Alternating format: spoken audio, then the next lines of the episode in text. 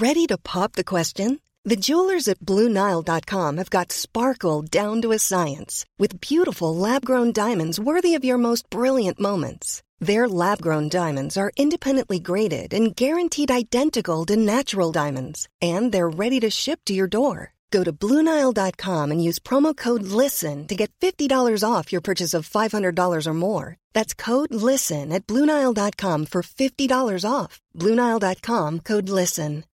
Millions of people have lost weight with personalized plans from Noom, like Evan, who can't stand salads and still lost fifty pounds. Salads generally for most people are the easy button, right? For me, that wasn't an option. I never really was a salad guy. That's just not who I am. But Noom worked for me. Get your personalized plan today at Noom dot com. Real Noom user compensated to provide their story. In four weeks, the typical Noom user can expect to lose one to two pounds per week. Individual results may vary.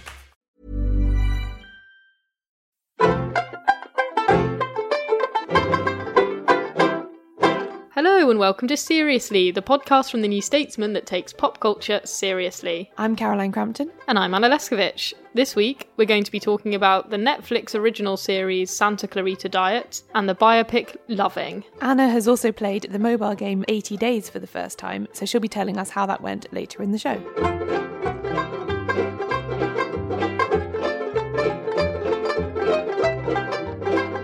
Hello. Hello. Welcome back to another episode of Seriously. So I think I had possibly my first ever like negative Seriously related experience this week. It's not even really. And fake negative. It's fake negative. But we'll like, run with it. So my friend Dave, who I know listens to this, hi Dave. Hello was, Dave. Was kind of upset that as per our Twitter poll a few weeks ago, we are not doing the O C as the subject of our next Seriously quiz. Yeah, that is sad. Yeah, Harry Potter just triumphed again though, didn't it? People I know. really love the Harry Potter quiz. People love the Harry Potter quiz and it is a really good quiz. So if you'd like to come, don't forget that tickets are going on sale on the fifteenth of February at noon. Get your tickets then. And we'll it, share links on all our social media. And it's happening on the fourteenth of March, the next one, the next Harry Potter quiz. This will probably be our last Harry Potter one for a while. We're not saying we're never going to do one again, but there are definitely other quizzes we want to do. So yeah, stay tuned because there are lots of exciting things in the works. So we've also had, as ever, lots of emails from you lovely listeners. One of my favourites this week comes from Catherine and the subject is just Fen. And then four exclamation marks. She says, as a long-time fan of the podcast, I've always enjoyed how much our opinions on various parts of pop culture align. Thanks to you, I've also been introduced to many new things. I was therefore so, so pleasantly surprised to find you were about to talk about the wonderful volume of short stories Fen in your most recent episode. I have also become a more recent fan of Daisy and her work, the books by Daisy Johnson. I was lucky enough to hear her speak at one of the meetings of the writing circle to which I belong in Oxford back in September, and without even yet reading her stories, became an immediate fan. She read out a passage from the second story you talked about, the one with the coven of cannibals, and I was instantly hooked. Needless to say, I bought Fen immediately and asked her to sign it. Aw, that's really sweet. So yeah, this is a really lovely email and thank you very much, Catherine, for confirming what, you know, we already knew, which is that Fen and Daisy are really, really great. Uh, yeah, and actually on the subject of short stories, it's only just February and we've done like two volumes of short stories you already know, on the podcast this we're year. on it. So this one's from Nathan, who says, long-time listener, first-time emailer. Thanks so much for recommending The Shore by Sarah Taylor. I never usually read short stories, but this was wonderful. She creates such relatable and evocative characters so quickly, and the way that stories weave together make you want to read the next chapter. Yeah, that's so true. That's absolutely sums it up, really. And also kind of how I feel about short stories as well. You know, love them when I actually get prompted to read them, never really find them on my own. I know. So we've, we're doing some good work here. I also have to thank everyone who emailed in to remind me what the short story was that I mentioned in relation to Fen about a mother who gives birth to a fox. It is called My Daughter the Fox. Could have remembered that one. By Jackie Kay. So yeah, a few people on Twitter got in touch and by email to tell us that. So thank you very much. Thank you so much. Forever. It's like outsourcing my brain. It's, it's great. Great. It's so good to have a place where you can be like, this question that I can't Google, but that I really need to know the answer to, and have like other human brains you can connect with. So maybe Daughter Fox short story would have been enough on this particular occasion, but yeah. I didn't. I didn't quite get there. That's, that's, uh, no. No, no. So thanks everyone so much. So the first thing we're going to talk about this week is Santa Clarita Diet, a suburban comedy horror series from Netflix. It follows the timid realtor, or estate agent as we say over here, Sheila, played by Drew Barrymore, and her husband Joel, who's played by Timothy Oliphant. After a mysterious sickness transforms Sheila into a literal man-eating zombie hungry for human flesh, the couple desperately attempt to keep their lives as normal as possible. Our life was amazing. But something happened to my wife. I can't feel my heartbeat. What? She threw up this. I didn't have formaldehyde, so I saved it in olive oil. That was a crazy amount of vomit. Well, I'm not a medical expert. It was a huge amount. She's acting different. I can cook that for you, sweetheart. I'm fine. Did Mom die? She is dead and also undead. Uh, zombie? I don't like that word. I think it's inherently negative. I don't like it either. Well, let's not use it.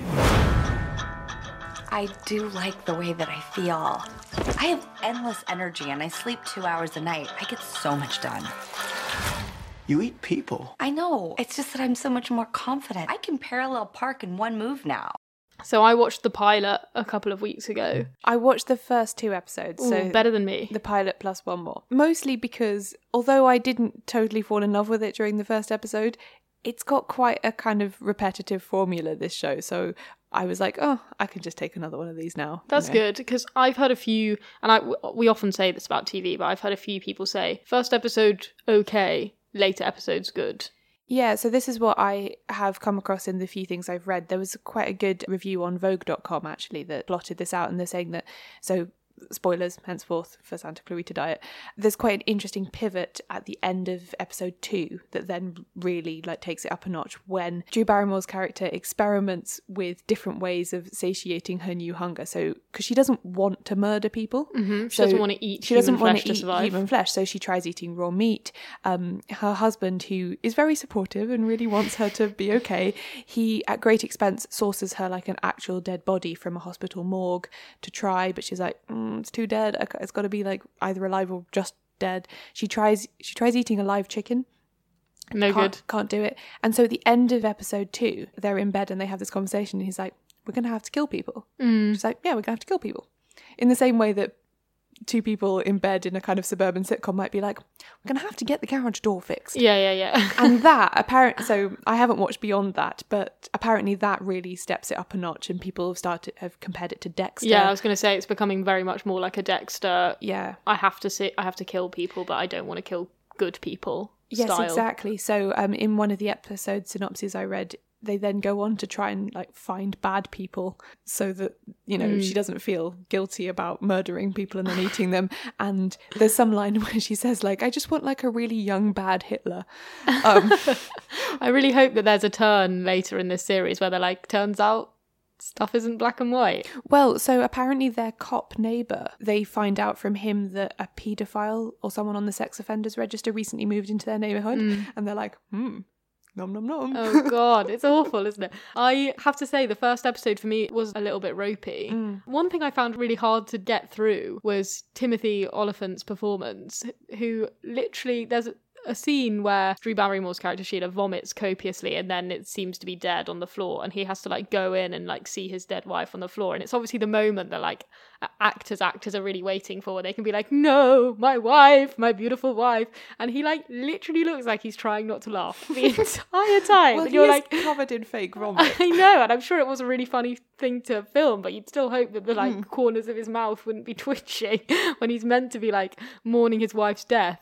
Though obviously you do, you can see why, because he, he plays such intense characters usually, and you can see why they've cast him as it goes on, because he's this seemingly normal guy absolutely struggling to keep it all together. And you know, I've seen clips in trailers and stuff where they're like trying to bury a vat of blood, oh, and he's like really funny. Yeah, exactly. And he's like through gritted teeth being like um okay, honey. And like that's the kind of performance you can imagine him doing really well. At the beginning, they're like genuinely normal guy who like might be grieving for a sick wife. It- He can't really play that, I'd say. That set piece actually is really, really funny. Sheila, the first person that she eats is this annoying new co-worker that they've got. Yeah, this is played by Nathan Fillion, right? Yes. From Firefly and Doctor Horrible and stuff, really well. But he is like a cartoon villain that you would never meet in real life. So after she's like eaten all she can of him, they have this like sloppy mess left in a big Tupperware box, mm. and they go out into the countryside to try and bury it. It's like a crate. It's massive. It's a ma- it's a massive crate.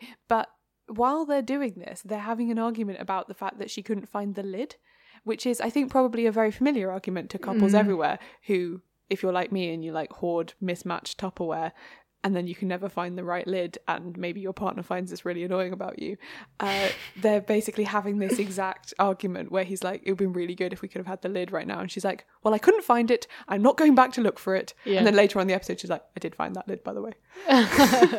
Yeah, and they're, they're arguing also, in, well, he's like digging the hole about, um, you know, someone that they know is going to sell their house, and it would be a great deal because they're both realtors together. So it's this real mi- mixing of like two tropes, or two genres rather, like that suburban satire that you see in like Edward Scissorhands and Desperate Housewives and stuff, of like the pastel perfect houses, and they're trying to sell those houses. And then you've also got the like strain of really, really over the top horror. And I quite like that this is still a series about two people trying to keep up appearances, mm. which is basically what all suburban stories are about, like people trying to look good for their neighbours. They're trying to do that. It's just that the thing that they're trying to suppress is the fact that Sheila is a cannibal. I was actually surprised how much this reminded me of the film of Bewitched that we watched a while ago. Oh, yeah. With Will Ferrell and Nicole Kidman. In the sense, no zombies in that movie. No zombies in that movie, but a witch. And in the sense that in the original Bewitched series, it was all about her trying to, like, keep her magic secret. So yeah, that it's true. They portrayed the perfect fifties domestic life. Mm-hmm. And there's something of that here as well. Also, commonality with that is that, at least what I've read and seen so far, no one explains the zombie thing. No, in the same way that n- there was no like larger magical structure to Bewitched. Mm. It was just like, she's Samantha, magic. Samantha's a witch. Now sitcom. It's the same thing. It's like, Sheila's a zombie. Here we go. Kind yeah, of thing. She just gets mysteriously sick. She doesn't seem to be bitten or anything. Like, there's no. They're not really bothered about the, like, mythology of it. No. But they do do a similar thing in that they're, like, using it as sort of a metaphor where, you know, there's a couple of throwaway comments early on where Sheila is like, oh, Jennifer Lawrence just got her hair cropped into a pixie cut, even though everyone hates it. I wish I could be as brave as her. And she's, like, never going for cocktails with her neighbours. Like, she's basically quite repressed. And then there's some, like, weird pseudo-babble where, like, the, the kid who lives next door is like, zombies are motivated by their id. Mm. They only care about their desires. And so she's become a completely different style of person to how she was presented in the opening scenes. So there's that whole idea of, like, suburbia crushing your independent spirit, I guess, going on as well.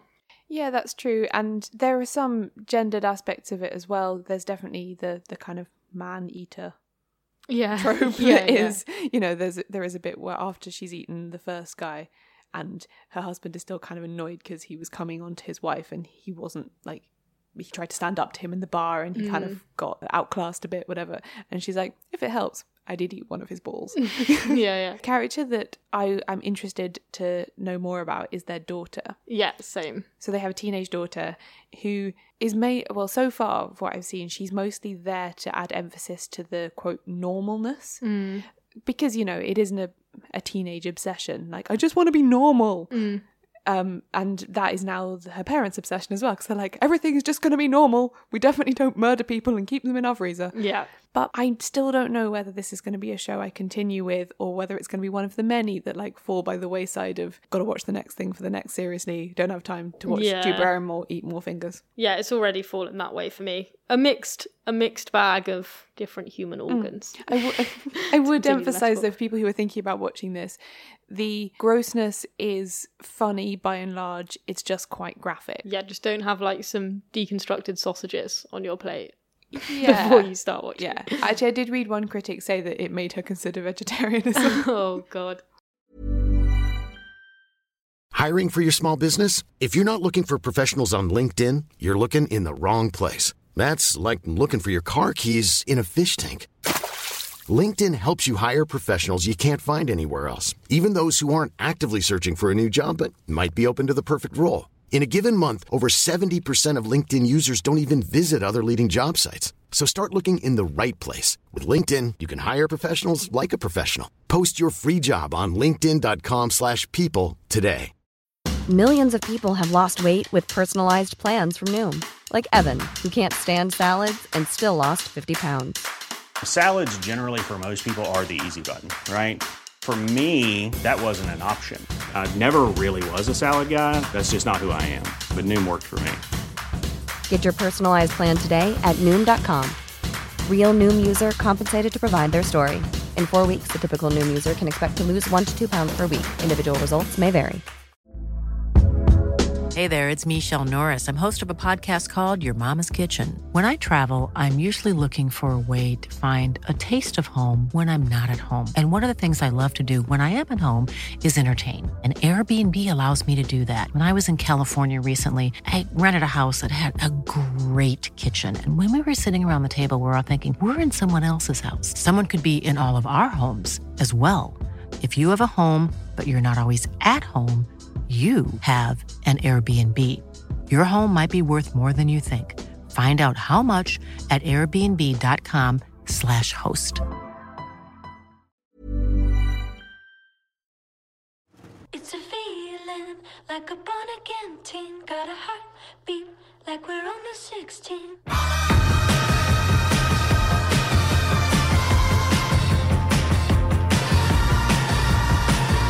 Now we're going to talk about Loving, which is a film based on the real lives of Richard and Mildred Loving, a couple from Virginia in the U S who became the subject of a landmark Supreme Court ruling on interracial marriage in nineteen sixty-seven. This film is directed by Jeff Nichols and stars Joel Edgerton and Ruth Negga as the titular couple. It's an adaptation of a twenty eleven documentary by Nancy Bursky called The Loving Story, which followed the Lovings and their various court battles. I want to take Mildred up to D C to get married. Are you sure about that? By the power vested in me by the District of Columbia, I now pronounce you husband and wife.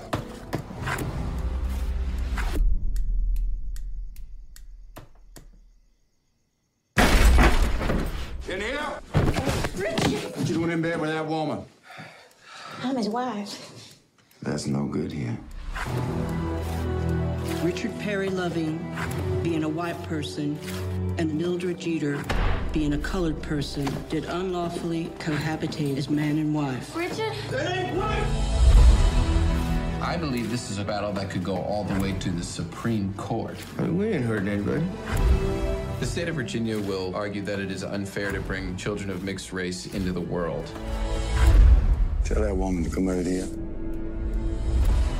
So you'd sort of class this as another Oscar-nominated biopic, right? Yeah, it's in the classic spot release-wise, mm-hmm. and you know, in the based on a true story, everything. But I felt like watching it, it didn't tonally mm. sit with those things. It's quite a like quiet movie. It's not very cheesy. Everything's very understated. So you get to know this couple, Mildred and Richard, and they're they're quite an unassuming couple, right? Neither of them are people of many words, and their love for each other is really, really clear, but they're not like a Notebook-style couple who are going to have these like great grand declarations of how they feel about each other all the time. And I think some of the most moving lines in this film are just things like, I love my wife. And I like that about this because I feel like the tone of the film therefore sort of reflects the couple, because it's quite easy to turn this, especially because this couple did interviews in Life magazine and they were pretty well known during the time of the court cases. It's quite easy to turn this into like a big, loud, flashy story. And I like that it it's a very human story and it's a very family-based story, and it's actually kind of kills you with its quietness. It really does, and the landscape is so important in it as well, that they're from rural Virginia and all they want from life is to be able to be married and raise their family where they grew up, in the like beautiful fields and countryside near their parents, mm-hmm. who both, you know, still live really near where they want to live. And the kind of cruelty of the U S legal system at the time was that although they could be legally married in Washington, D C, which didn't have any restrictions on interracial marriage, in Virginia did. So when they went back home to set up house and start their family, the sheriff like stole into their house in the night, dragged them off to prison, and they were told that either you go to prison for a year or you never ever come back to Virginia. Mm-hmm. And that actually scene I thought was really effective, because that is a moment of high drama when, you know, you see them go to bed and they're like peacefully asleep. They're at the time they're staying in her parents' house. There's lots of other people asleep in the house as well. And then the sheriff and his men like creep silently into the house like burglars. Mm. And it's such an effective metaphor because it's like, to the sheriff, Richard and Mildred's relationship is a crime. But looking at the scene, what the sheriff is doing is a crime. It looks like a burglary yeah. or like they're going to kidnap them or something. Mm-hmm.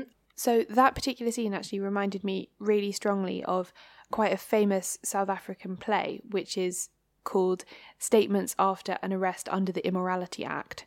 It's by um, a guy called Athol Fugard, and it was first premiered in nineteen seventy-two, and it's about exactly that moment because um, South Africa had similar like um, laws outlawing interracial marriage during apartheid, and the play is literally just about, in this case I think it's a white woman and a, a black man. It's all set in the room where they're having their illicit, quote, relationship, and it's all them like worried that people are coming, think they can see someone coming through the window, worried about how they're going to sneak off, and the whole play is just set in this one room of wow. their relationship, but it resonates with all the stuff that they know is going to happen to them when morning mm. comes, essentially. It was also controversial at the time because I think in the first staging they did the whole thing like in near nudity because, you know, it's yeah. lovers in a play, so it would be.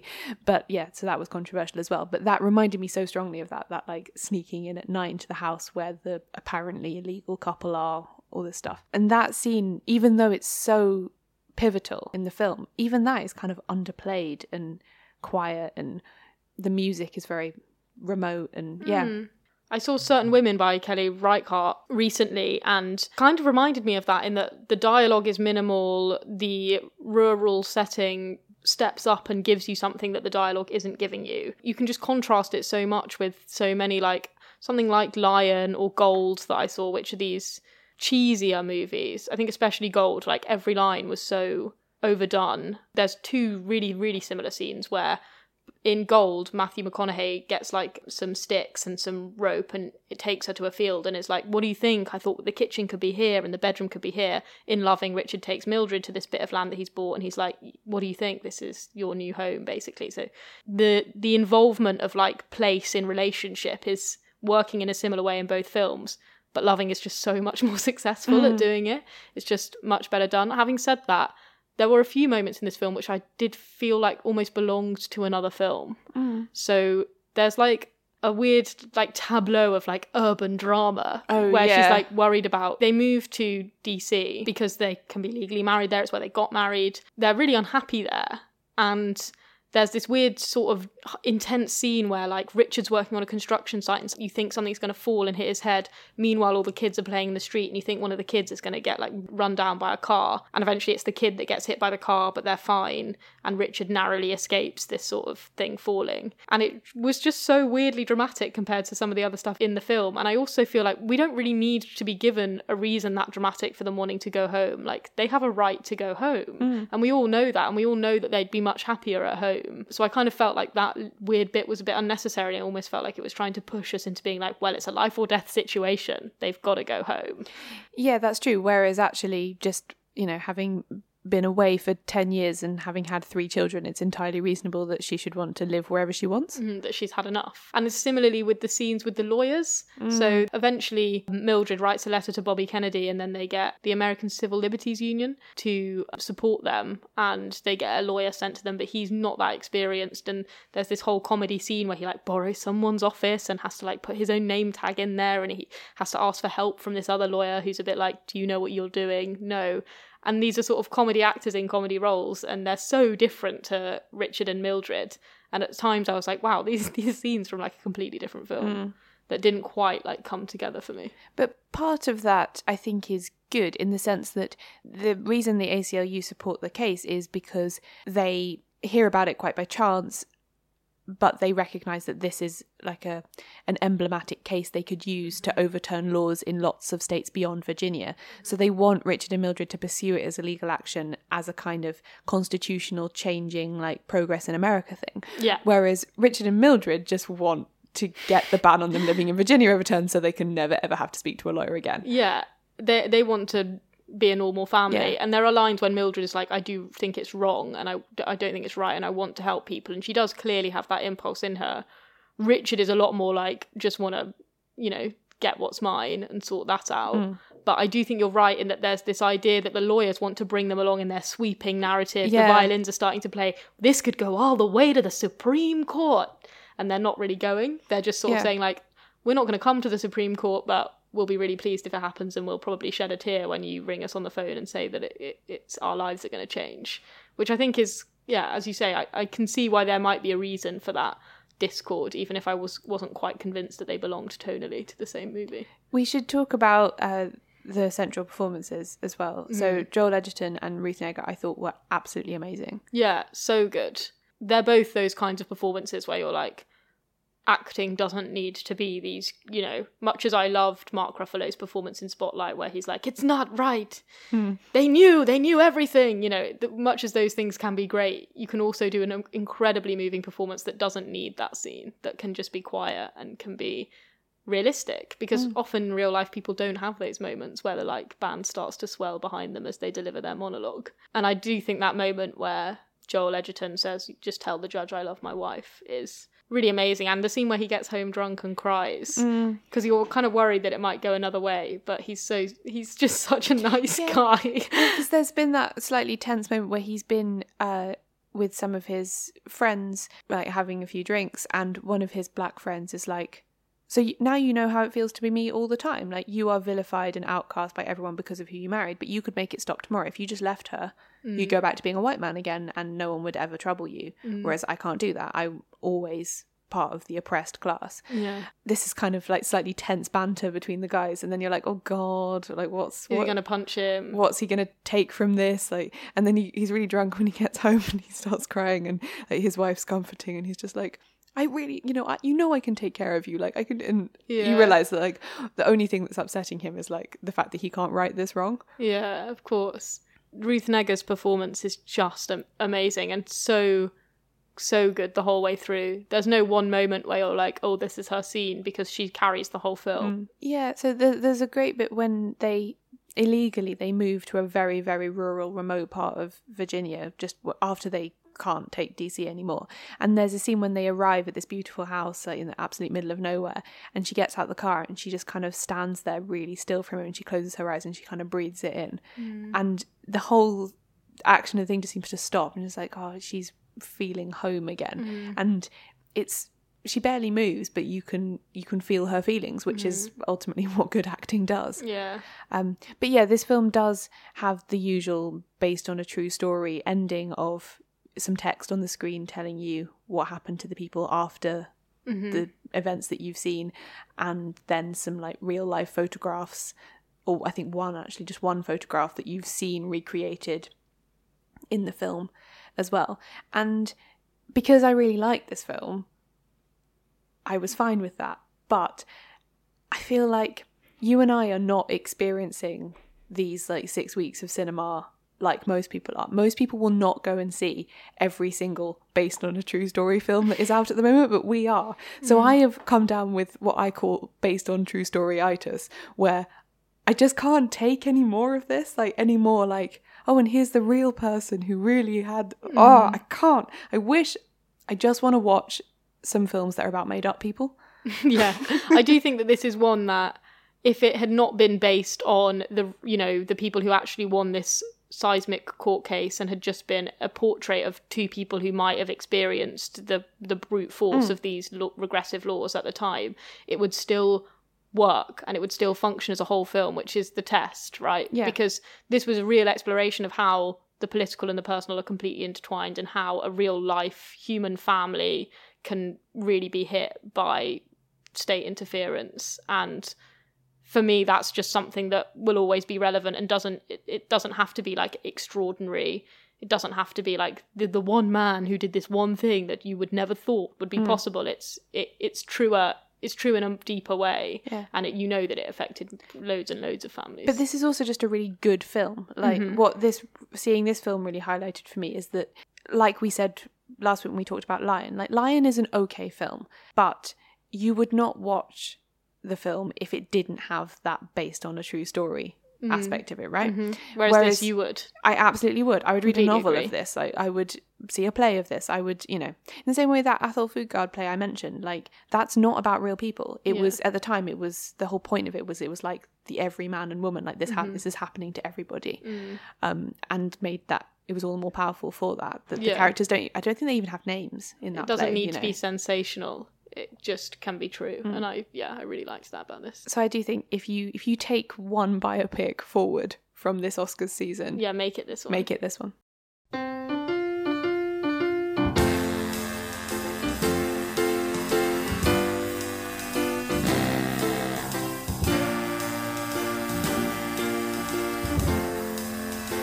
In the beginning, you really loved me. I was too blind. I couldn't see.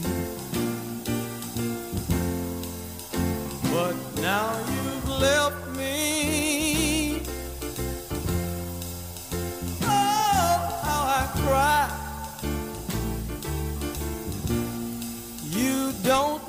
Your water till your well run dry. Last time I recommended that Anna give the mobile game eighty days a go, so she has got that on her phone and has been giving it a go.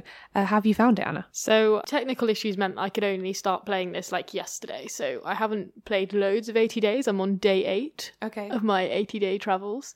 It's really fun. So as we sort of explained last week, it's basically a choose your adventure game where you are the assistant to Jules Verne. I said this wrong last week. As soon as I started editing the podcast, I was like, oh, I've got this wrong.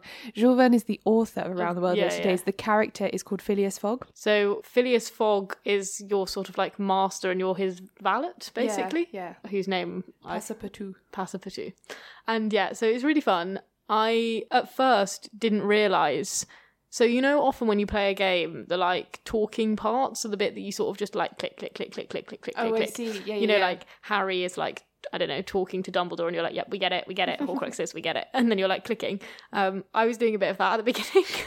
And you're meant to click on the response that you choose, and obviously the whole game is dictated by it. So originally I was talking to Fogg like click, click, click, click, click. And then I realised, oh shit, I've just made a bunch of choices and I don't know what they are. Yeah, don't so know what they reflect on. It's, it is a kind of text-based adventure almost, where mm-hmm. you're presented with a scenario and you choose what Passepartout's going to do from a series of options, and then you get more options based on that and it carries on. And you also, the game is supposed to like learn from your responses. So if you had it occasionally, it comes up with like, your character is now dependable. Yeah, the character is now zesty. That's my favorite one. I've had both of those. Yeah, I really like that. So for example, I drove a car somewhere and it was like, oh, how crazy are you gonna go, kind of thing. Yeah, because I sort of have made this character a little bit crazy, lust for lifey, because when you get pre- when you're playing a game and you get presented with three options, you always want to pick the least boring one. And yeah, then I was like, do you know what? I'm not going to drive this car too crazy. And then it was like, you are now dependable. You got Fogg to this place safely.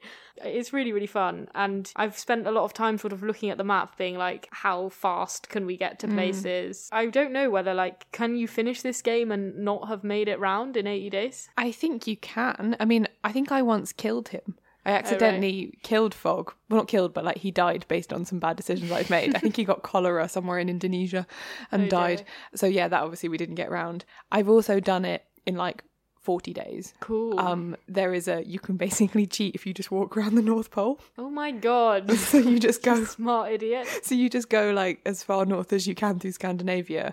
And then there's normally a like mad expedition to the pole that you can join. Yeah. And then you can just walk around the pole and That's come back amazing. Again. This is one of the things I was thinking about. I was like, it's not clear whether you just have to make it round the globe once or whether you have to go to as many places as possible on your trip. There are well. different objectives in the game, so I can't remember where it is, but there's a kind of achievements page where it shows you like how many of the two hundred cities you visited, how many continents you went to, and obviously you can, each time you play it, this is the beauty of it, you can play it for a different objective. Mm. So sometimes you might just want to be, you know, going as fast as you can. Sometimes you might want to try and go to as many places as you can. Sometimes you might want to, you know, take a route that you've never done before. Another route that I have really enjoyed is if you go all the way down through Europe and south through Africa, there are loads of really interesting airships and places that you can hang about in there. That's cool. And then you can just go like South Africa to Australia to South America and back up again, mm-hmm. which is quite fun. Really cool. Yeah, so I'm having a lot of fun, even though it's only early days. So thanks. How have you found what is actually my favourite aspect of the game, nerd as I am, the like organisational side of it? Yeah, I feel like I when you get have a choice between sort of planning and exploring, I just go for exploring mm. and like talk to some, you know, drunk ladies or something in the in the place that I'm currently in. Met some cool people in Amsterdam, you know. So the planning side of it, I just tend to be like, which one leaves now? Yeah, so you can get really into that side of it, and I actually wish sometimes that there was a, a game mode where I could like just do the buying and selling of stuff. I'm really into that. I haven't done any of that yet. So you can pick up curios and stuff in each place. Sometimes it will tell you this is fifty pounds here, but it's worth four thousand in Jakarta. So then it's like your decision. Do you want to keep that thing in case you go to Jakarta and mm-hmm. then you'd have loads of money? Because if you don't do a bit of that, then you do quite quickly run out of money. Yeah. I'm on like three grand. Mm. We'll see how long on it lasts. Day eight, though. Yeah. Problem. Yeah. um, but yeah, thanks so much. It's great fun. Another, just an aspect of this that we should mention that is really nice. It's written by a woman called Meg Jayanth. And I remember reading an interview with her at the time because she made a really conscious effort to include what is, you know, a story with two central male characters, basically, to include kind of female-centred and queer narratives in it. Mm-hmm. So depending on the choices that you make, like Passepartout is definitely bi. You can have wow. some, like, interesting adventures with him doing that. Cool. I particularly recommend, uh, there's a nice guy that you meet in New Orleans who is very nice. um And also just whenever you get on a train or a boat or anything and you have the option to talk to people on it, the driver of it is always a woman. Yeah, I mansplained my first driver. Mm. You could like choose to talk as her or as him, and I just sort of didn't think that I could talk as her, so I kept pl- pressing me, and then she was like, you talk a lot, don't you? And stop talking to me. uh, yeah, and like you can... I once got an exciting airship that was... piloted by a, a very heavily pregnant woman. Again, Passepartout asked some really crass questions about, you know, when are you due? And she was like, well, when I get there, obviously. Great stuff. Oh, yeah, it's a really, it's a mixed, like, universe. I think the game's maybe three pounds, two ninety-nine. I think it's four ninety-nine. Is it four ninety-nine? Okay, mm-hmm. I think it was three pounds on Android. But it's not one of those games where once you've completed it, you're not going to play it. You can just play it myriad ways, so it's it's a good investment. So what are you going to recommend me for next week? So for next week, I thought I'd recommend to you an album that I've been listening Ooh. to. So this album only came out on Friday gone, and it's called Process by Sampha, and it's kind of a soul album, I'd say, and it's just gorgeous. It's so... I I just came across this track called Nobody Knows Me Like the Piano and just really loved it, and the video was really cool, and so then I thought, who is this guy? And yeah, the album just came out, and... You said that you came across one of his songs on Spotify, whatever it's called, yeah. Discover. So I think I'm pretty. I think it was that song actually. As it's a new release, that makes sense because mm-hmm. I think they do try and mix some of that in. I've got really into Spotify Discover. I think because of the really random mix of stuff that I listen to on Spotify, it's mostly like generic classical music for when I'm working, or new things that I haven't bought either a physical or a digital copy of yet. Mm-hmm. My Discover playlist every Monday is a you know. totally random mixed bag of could be anything, and I quite like that. Sounds very eclectic, I have to say. Like, it's been recommending me a lot of things that are a bit like the La La Land soundtrack. Oh, that's great. Uh, but also, you know, some things that are like Beethoven. Cool. So uh, somehow it came up with that song this week. Great. Well, I hope this slots into your very eclectic library. And just before we go, listeners, we've got one more thing we'd like to ask you to do, which is we are currently doing a survey to find out a bit more about our listeners and the kind of things that you like us to do. So if you've got five minutes just to click some options about what T V, film, et cetera you like, go to seriouslypod, S-R-S-L-Y-P-O-D dot com forward slash survey and take part.